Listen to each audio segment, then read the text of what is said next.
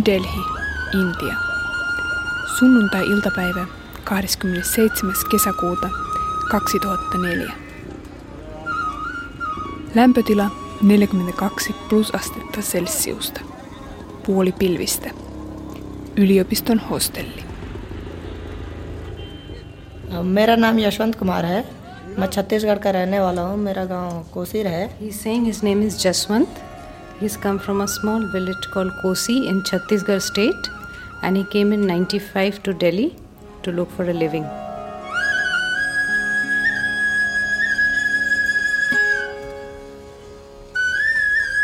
One year there were a lot of floods in his village, so the crops were not good. Not good. The harvest was not good, so he came to Delhi looking for a living.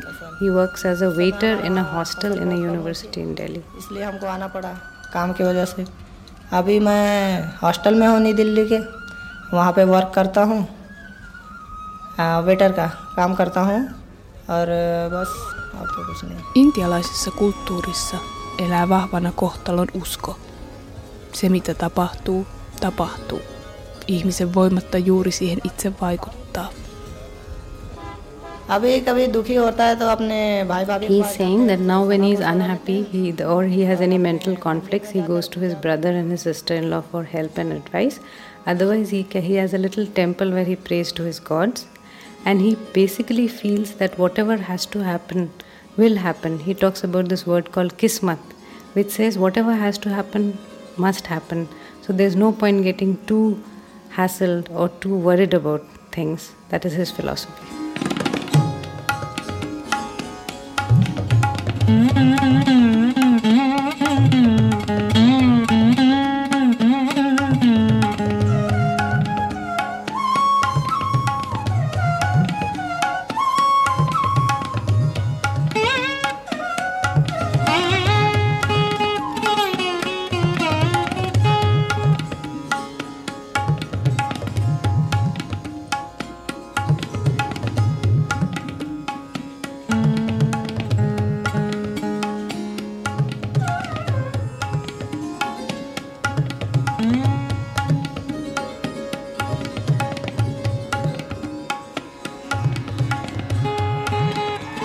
पदं श्वं सौवरणीयौ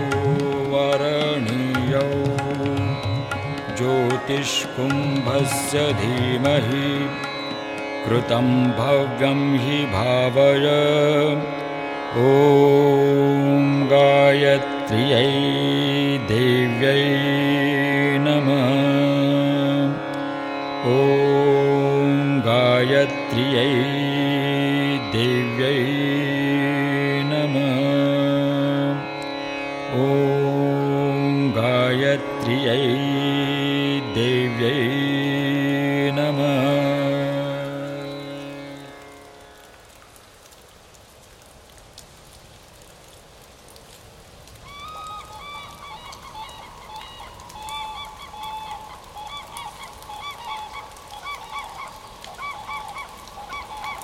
Helsinki, Suomi.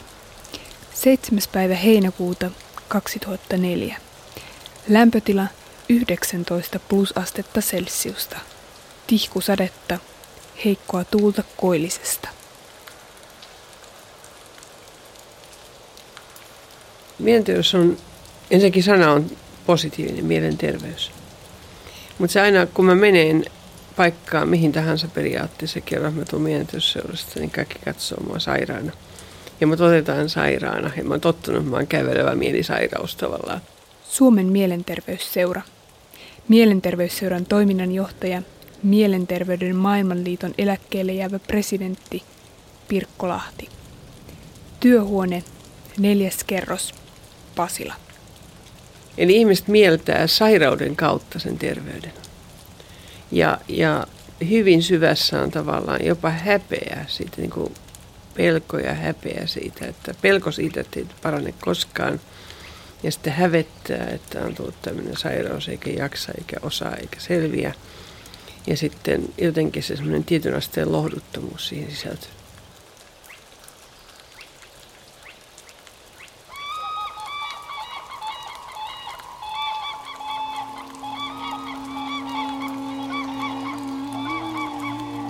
Mitä tapahtuu, kun ihmisen mieleen tulee solmu, joka ei enää aukea.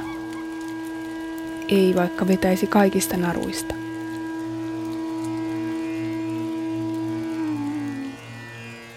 Jokaisessa ihmisessä on solmuja. On isompia ja pienempiä, aukeavia ja aina kiinni pysyviä, painavempia ja kevyempiä, julkisia ja salaisia. Jokaisen kuitenkin itse kannettavia ja lopulta itse aukaistavia.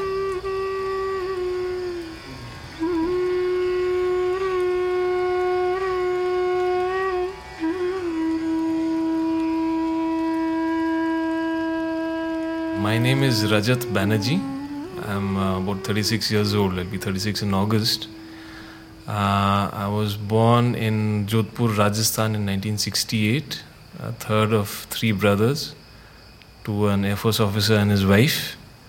Uh, childhood has been uh, in many, many different cities of the country because uh, my father had a transferable job.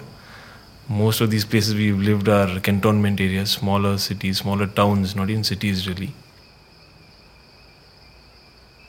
I was in school, uh, this was in class 10, uh, must have been 1983 or 84, when, uh, when we were leaving and, and, and some, you know, when you're saying bye to your friends, one of my friends said that, look, um, Yksi mun frendi sanoi mulle, että sä oot tosi hyvä tyyppi ja pirun hauska, mutta että joskus sulla kyllä karkaa mopo vähän käsistä.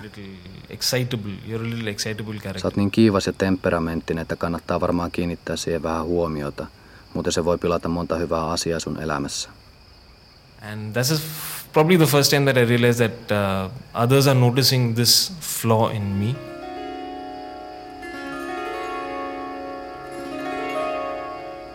Silloin mä oon varmaan ensimmäisen kerran ymmärtänyt sen, että muutkin on huomannut sen piirteen mussa.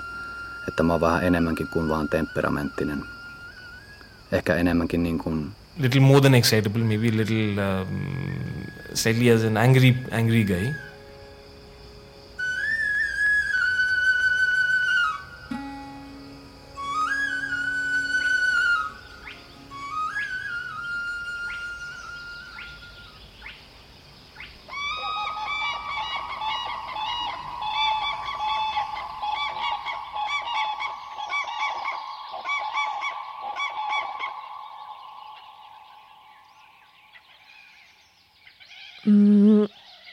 On Liisa Niemi. Mä oon 25-vuotias ja mä oon kotoisin eteläsuomalaisesta pikkukaupungista.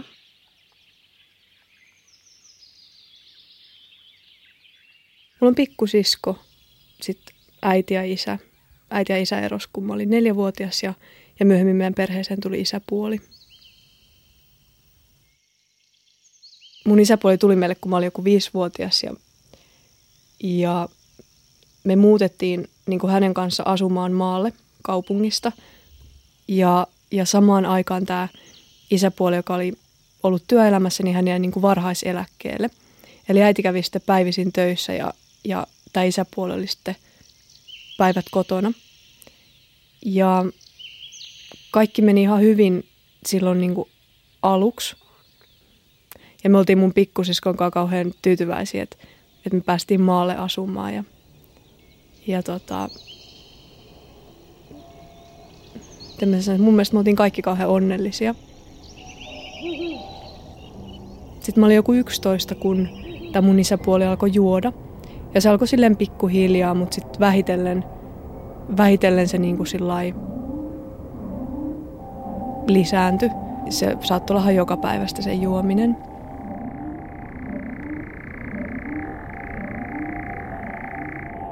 I would certainly, you know, uh, raise my voice and, and shout. And there were instances of violence as well, where uh, where I hit people also. Mun tapauksessa oli muutakin kuin vaan kiivastumista. Se oli enemmänkin niin kuin raivokohtaus. And uh, I paid very heavily for all these instances because um, the good part of society is they don't they don't let you get away with with, with, with things like this. Um, it happened in school. I hit a I hit a guy and I had to leave school. I was kicked out. Mulla hävisi kaikki kontrolli eikä ollut mitään logiikkaa siinä, miten toimi. Oikeastaan kaikki muu oli sillä hetkellä ihan merkityksetöntä. On vaan se hetki, se tilanne, se raivon tunne. Ei mitään muuta. After a bout of, of anger, I would certainly have a lot of regret and, and, and, and pretty much chastise myself for what I had done. Um, earlier years, it didn't make much of a difference because I'd get angry and do something and get ang- and then you know get annoyed with myself and the next day if something like that happened, I would get angry again and again get angry with myself.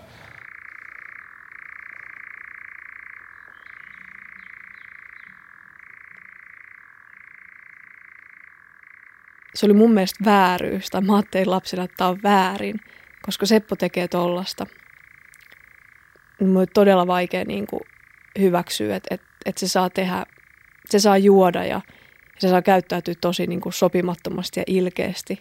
Ja sitten kukaan ei sano siitä mitään.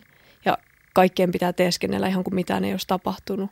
Ja sitten se, että, että mä otan asioita esiin, niin sitten niin kuin Seppo oli hirveän taitava manipuloimaan, että se usein käänsi ne tilanteet silleen, että, että, että ne syytökset, mitä oli ilmassa, niin ne alkoi kohdistua muhun. Että se asia on jotenkin kummallisesti. Mä oikein vieläkään, vaikka mä aikuinen mä muistella niitä tilanteita, niin mä en niin kuin pysty tavoittamaan sitä, että miten ne, miten ne oikein kääntykää aina niin kuin ihan nurinpäin. Että loppujen lopuksi niin kuin, mä olin se, ketä ruvettiin niin kuin jotenkin syyttämään. Ja, ja Seppo jotenkin niin kuin mitä enemmän se joi, niin sitä enemmän se alkoi uskoa, että mä olin jotenkin syyllinen siihen sen juomiseen. Ja se aina pyrki niin kuin saada äitinkin aatteleen silleen ja kääntää jotenkin huomioon siitä itsestään niin kuin muuhun. Ja sitten se alkoi samalla jotenkin siihen niin kuin liittää sellaista logiikkaa, että mä olin myös paitsi syyllinen siihen, niin mä olin myös kaikkea muuta niin kuin pahaa aiheutin mun laiskuudella ja itsekeskeisyydellä ja, ja tota, äh, hulluudella ja lähinnä laiskuudella ja itsekeskeisyydellä.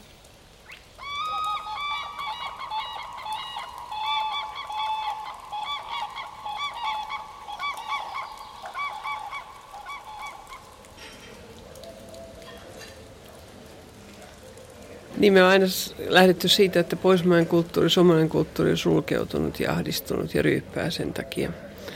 Mut, ja että Välimeren maissa puhutaan ja tämmöinen kahvilakulttuuri, ravintolakulttuuri pelaa paremmin. Nyt tuli aivan tuore, tai nyt se on vuoden vanha tämmöinen eurobarometri Euroopan unionista, jossa todettiin, että suurimmat mielenterveysongelmat ovat Portugalissa. Ja muistaakseni se oli Kreikka ja Italia. Ja vähiten ongelmia oli Ruotsissa ja Suomessa. Ja meillä kulttuuriin kuuluu se, että ihmiset on aika eristäytyneitä – Niillä on niin paljon tilaa fyysisesti, maantieteellisesti. Ne on tottunut pärjäämään itsenään ja siis meillä on niin kuin itsemääräämisoikeus ja minä itse ajattelu hyvin syvässä.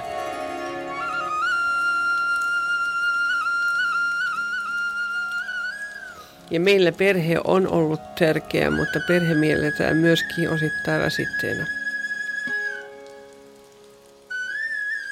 Perheen suuri osuus intialaisessa aasialaiskulttuurissa ja vanhempien ihmisten kunnioittaminen on hyvä asia. Se on menetetty meillä.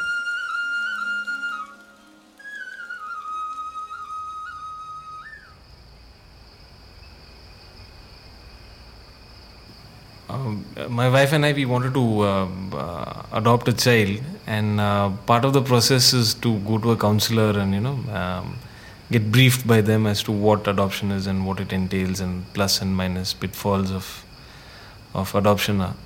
And while she was doing this uh, this session, she noticed I was getting a little upset when she was talking about children. And at the end of the session, she asked me and my wife to stay back. Kun se virallinen osuus oli ohi, tämä sosiaalivirkailija kysyi multa kahden kesken, että minkä takia se tilanne oli hermostuttanut mua ja hermostuttamaan yleensä. Ja sitten mä sanon, että mä oon vähän tällainen tunteellinen tyyppi, että mä myös kiivastun aika helposti. Her advice to me was to go and see a psychiatrist and help sort it out because he said that look, Tähän sosiaalityöntekijän neuvo oli sitten, että kannattaisi mennä käymään psykiatrin juttu sille. Ja hän sanoi, että tavat reagoida tunteisiin ja miten niitä käsittelee on peritty omilta vanhemmilta. Ja meidän perhe on aika temperamenttinen. We are a family of uh, fairly short-tempered people. We are a family of emotive people. It's not just angry.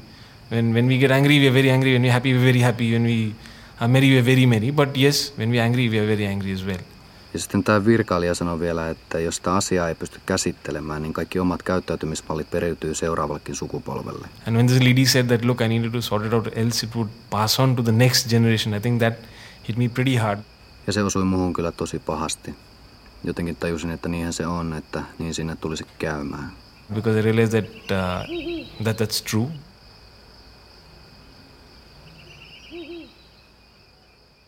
Mä keskityin ihan hirveästi silloin lapsena ja nuorena siihen, että mä en ole tollanen kuin toi sanoo. Että ei voi olla mun vika. Mutta kyllä mä jouduin sitä silti niin kuin miettimään. Mutta sitten se oli niin kamala ajatus, että mitä jos tämä onkin mun vika. Tai mitä jos mä olisin semmoinen kuin toi sanoo. Niin mä, mä en niin kuin pystynyt jotenkin, mä en pystynyt edes oikeasti ajattelemaan sitä. Mutta sitten jälkeenpäin mä ehkä näen mitä mä en silloin tietoisesti niin kuin nähnyt itsessäni lapsena tai nuorena, että mä kaikella mun muulla käytöksellä kodin ulkopuolella pyrin todistamaan itselleni ja perheelle, että, tota, että se on väärässä. Että mä oon hyvä, mä oon kiltti, mä oon uhrautuvainen ja, ja jotenkin mä oon järkevä ja, ja niin kuin kaikkea tavallaan sitä vastakohtaa sille, mitä niin kuin mitä tämä mun isäpuoli musta niin kuin väitti.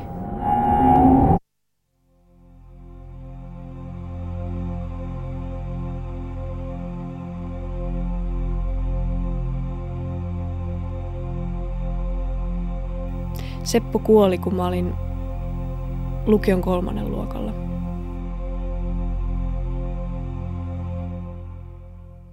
Ja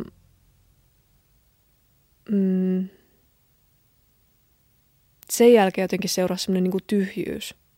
Se veti pohjan niin kuin täysin siltä senastiselta niin kuin selviytymiskeinolta, siltä niin kuin kieltämiseltä ja vastaan taistelemiselta ja vihalta ja uholta.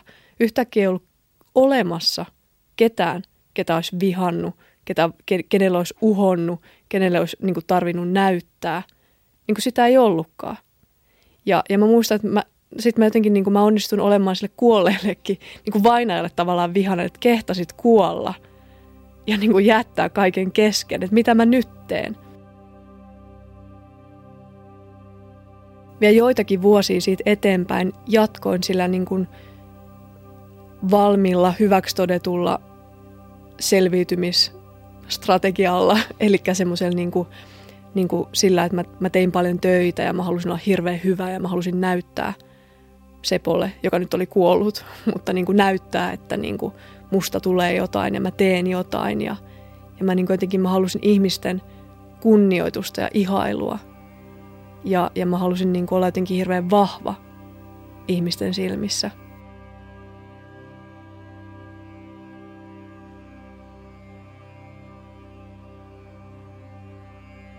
Mitä enemmän aikaa kuluu, niin mä aloin jotenkin sisäisesti hellittää pikkuhiljaa niin kuin, se niin kuin alkoi jotenkin hiipiä mun tietoisuuteen se, että ei mun tarvitse enää. Ei mun tarvitse enää yrittää, että ei mun tarvitse pelätä eikä mun tarvitse vihata yhtään ketään.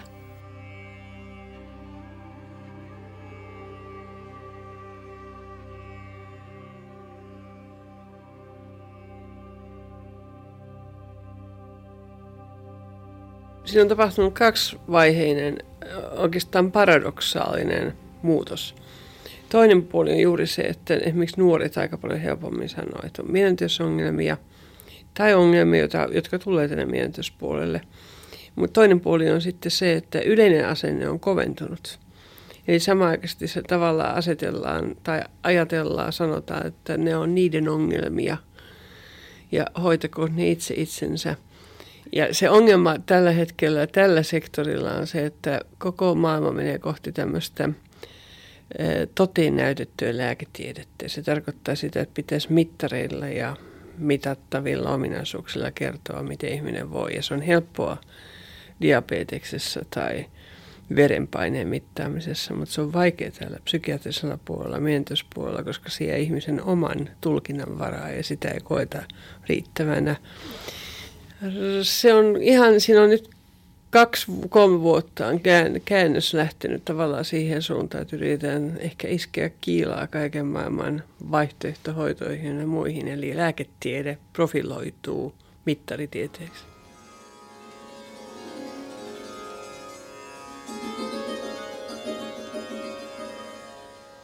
Ihmisen mieli heijastelee ulkoista maailmaa ja sisäistä maailmaa. Ulkoiset heijastukset voivat olla erilaisia, mutta silloin tällöin sisäiset välähdykset samankaltaisia. Solmujen avaaminen vaatii jokaiselta yhtä lailla rohkeutta.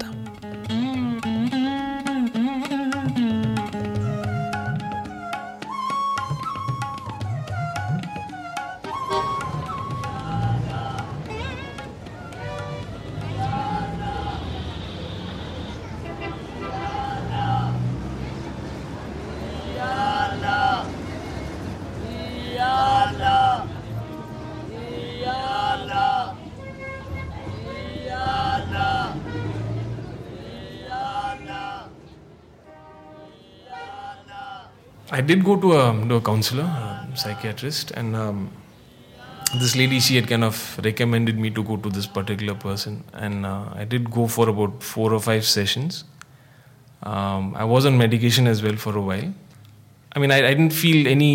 Uh, I didn't feel like a freak going to a to a psych- psychiatrist, which is what I think most of our society believes. I believe that uh, there is a certain uh, fairly strong stigma in the Indian society about going towards a to, to a shrink or to a psychiatrist. Sitä on itse aika varovainen kertomaan ystävilleen, että käy psykiatrin vastaanotolla. Even if people don't view you as Koska ajatteli muut sitten, että on hullu tai ei, or some kind of guy who's got a mental problem or niin sitä kuitenkin kuvittelee, että muut pitää hulluna. Mun tapauksessa en tainnut kertoa kenellekään, että käyn psykiatrilla. Perheelle kyllä kerroin, mutta se reaktio oli vähän, että hei sun ainakaan mitään lääkkeitä pidä syödä. Sitten jotenkin tajus, että se oli ehkä vähän väärä paikka sen asian kertomiselle. Mutta ymmärsin muut sen asian tai ei, niin musta tuntuu, että pitää tehdä understand. jotain. I think I felt that whether people understood it, understood it or not, uh, I needed to do something about it because I had a problem.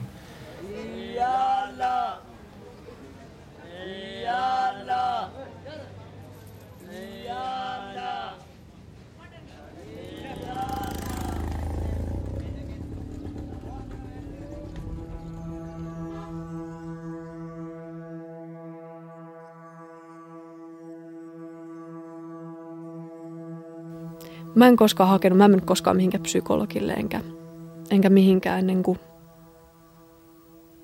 viime vuonna. Mä en pystynyt kertoa näistä asioista. Mä pystyin puhumaan niin kuin sellaisista niin kuin pinnalla olevista asioista koulusta ja, ja niin kuin siihen liittyvistä ongelmista. Ja... No se ei koskaan ensinnäkään kysynyt.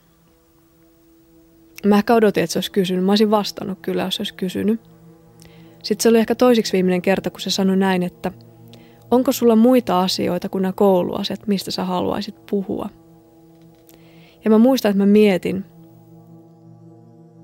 Ja sitten se, sit se jatkoi se, kun mä en ensin vastannut, se jatkoi näin, että muista, että jos me lähdetään avaamaan jotain niin kuin isoja asioita, niin se vaatii, että sä järjestät sun elämästä tälle terapialle sitten aikaa ja tilaa. Mä en pystynyt siihen. Mä en osaa sanoa vielä tai nyt, että oliko se hyvä vai huono ratkaisu. Oliko se pelkuruutta? Että et onko se sitten niin, että et jonkun pidemmän tai lyhyemmän ajan päästä, niin mä istun joka tapauksessa siinä samassa tuolissa ja puhun näistä asioista. Vai pystyykö me jollain muulla tavalla käymään asiat läpi. Et mulle se lyhyt aika, minkä mä kävin siellä terapeutin vastaanotolla, niin se opetti mulle ainakin, se oli mulle jotenkin voimaantava kokemus sen takia, että mä olin osannut pyytää apua. Se eka kerran niin kuin elämässäni. Ja ehkä sitten siinä oli niin kuin riittävästi haastetta yhdelle kerralle.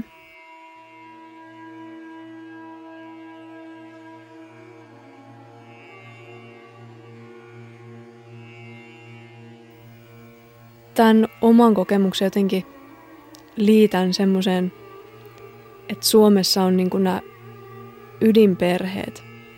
On ne sitten ehjiä tai ei ehjiä, mutta ydinperheet on niin sellaisia hirveän voimakkaita yksiköitä – ja perheen seinien sisäpuolella saa kätkeytyä ihan mitä tahansa. Muut ei tule siihen puuttumaan. Että se on jonkinlainen niin kuin kunnia-asia Suomessa, että annetaan jokaisen hoitaa ne omat asiat. Mä itse jotenkin niin kuin tämän oman kokemuksen kautta niin toivoisin, että Suomessa niin kuin olisi enemmän semmoista yhteisöllisyyttä perheen, niin kuin, joka ulottuisi sen kodin seinien ulkopuolelle. Ja sitten myös sellaista, että niin kuin, täällä tietynlainen elintaso niin kuin hämää. Että jos täällä puhutaan aina ongelmaperheistä, niin viitataan tämmöisiin niin kuin sosiaalisesti ja, ja taloudellisesti niin kuin jotenkin syrjäytyneisiin perheisiin. Mutta sitten mä itse tiedän, että mä oon elänyt aika helvetillisiä hetkiä punaisessa puutalossa, kukoistavan puutarhan keskellä, pikkukylässä, järven rannalla, ilman että kukaan puuttu. Ilman että varmaan useimmat ihmiset tiesivät, jotka tiesi, niin oli vaiti. Yeah, the resolution process is uh, uh, it isn't one single point. It's not like a switch that's on and off. It's not like that, you know. Ei se ole todellakaan yksinkertaista. Ei se ole, että yhtäkkiä vaan voisi muuttua niin, että seuraavana päivänä on täysin normaali, eikä reagoisi tilanteisiin enää samalla tavalla niin kuin ennen.